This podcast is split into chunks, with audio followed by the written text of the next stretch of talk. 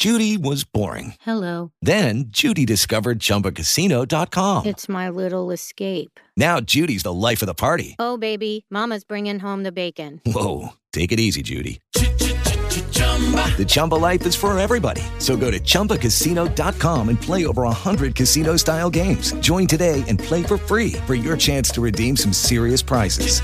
chumba ChumbaCasino.com. Purchase necessary. Void where prohibited by law. 18 plus terms and conditions apply. See website for details.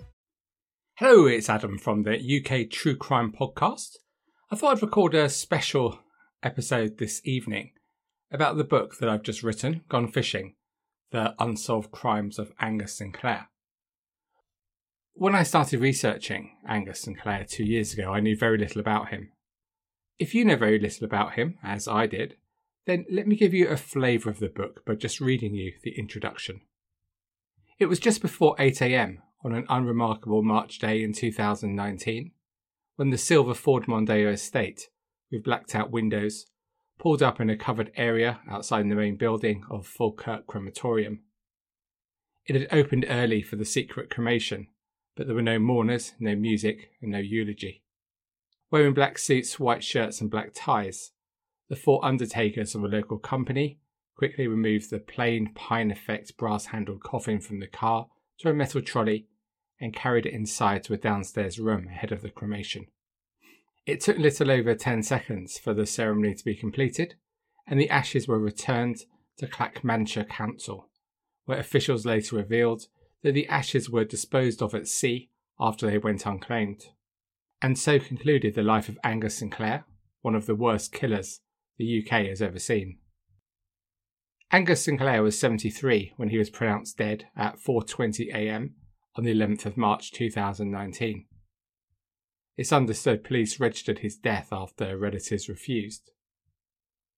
His death certificate listed his occupation as painter decorator, but as Sinclair had been locked up since the late 1980s, work was not something that had been part of his life for a long time.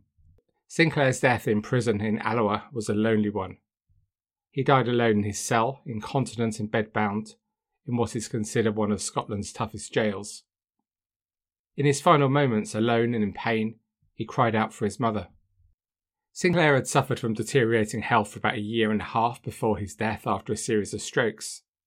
The man who had caused such hurt and misery to so many others was a shadow of the man he had been as the end approached, needing assistance with personal hygiene and dressing, and losing his appetite.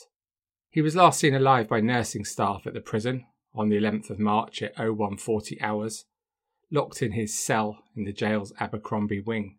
When nursing staff checked on him again at 3:50 a.m., he was not breathing. Sinclair had been convicted of four murders. His first took place in his home city of Glasgow in 1961, when he raped and murdered his seven-year-old neighbour Catherine Reehill when he was just 16. But after spending a mere six years in prison, he was released in his early 20s to kill again. Teenagers Helen Scott and Christine Eadie were last seen at the World's End pub on Edinburgh's Royal Mile in October 1977. The next morning, both were found murdered, not together, but a few miles apart on the East Lothian coast. They'd both been raped before they were killed.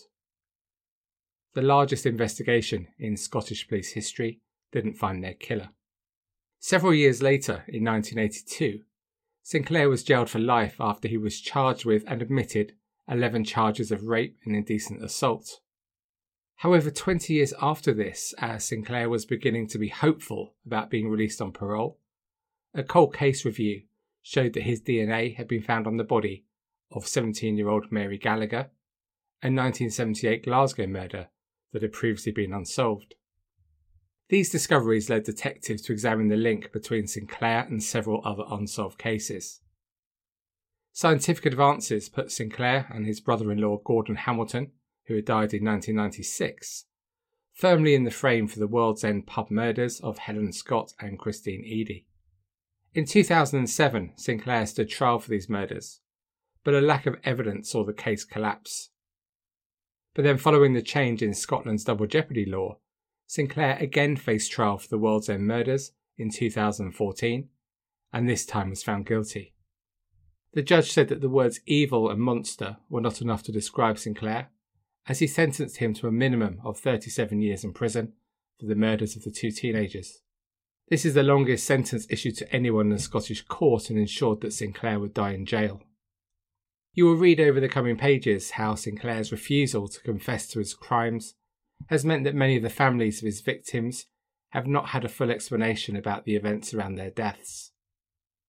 Yet, following his death in prison, he was then the subject of a fatal accident inquiry at Stirling Sheriff Court purely because he had died there. The court heard that Sinclair's next of kin knew about the inquiry but had chosen not to attend or participate, and they made no criticism of his care at the hands of the NHS or the Scottish Prison Service. Kevin Scott, the brother of one of Sinclair's victims, Helen Scott, said after his death, He was a monster. To treat innocent people the way he did was just evil. You would need to be a beast to commit those crimes. I would have wanted him to live longer to serve more of the 37 year sentence, as opposed to getting the easy way out. I do feel for the families of the other victims that he may have had. They'll never be afforded the kind of justice that we received. In a documentary on Sinclair in 2020, top Scottish investigative journalist Russell Findlay asked whether Angus Sinclair was Scotland's luckiest serial killer. Maybe, but he was helped by very poor policing, with at least two men serving life in prison for crimes that he had committed. Tom Wood, the detective who finally helped bring Sinclair to justice, shares our belief that he killed many more people, and has said that Sinclair will go down in history as one of the most dangerous men to ever walk the streets of Scotland.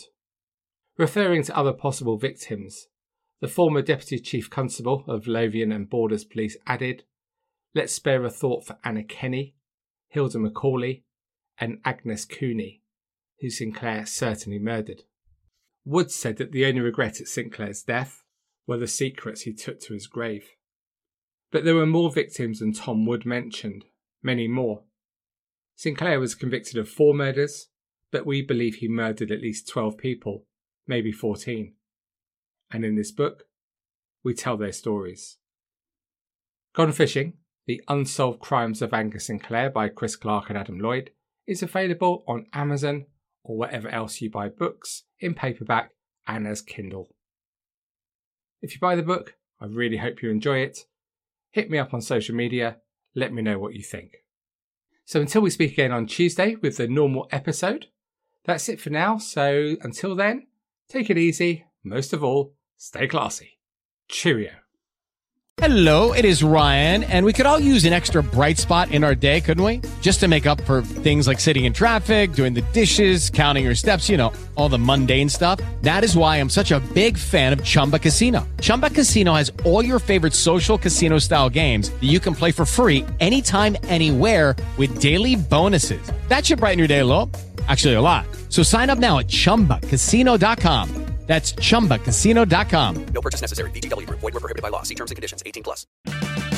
Purchase new wiper blades from O'Reilly Auto Parts today and we'll install them for free. See better and drive safer with O'Reilly Auto Parts. oh, oh, oh O'Reilly Auto Parts.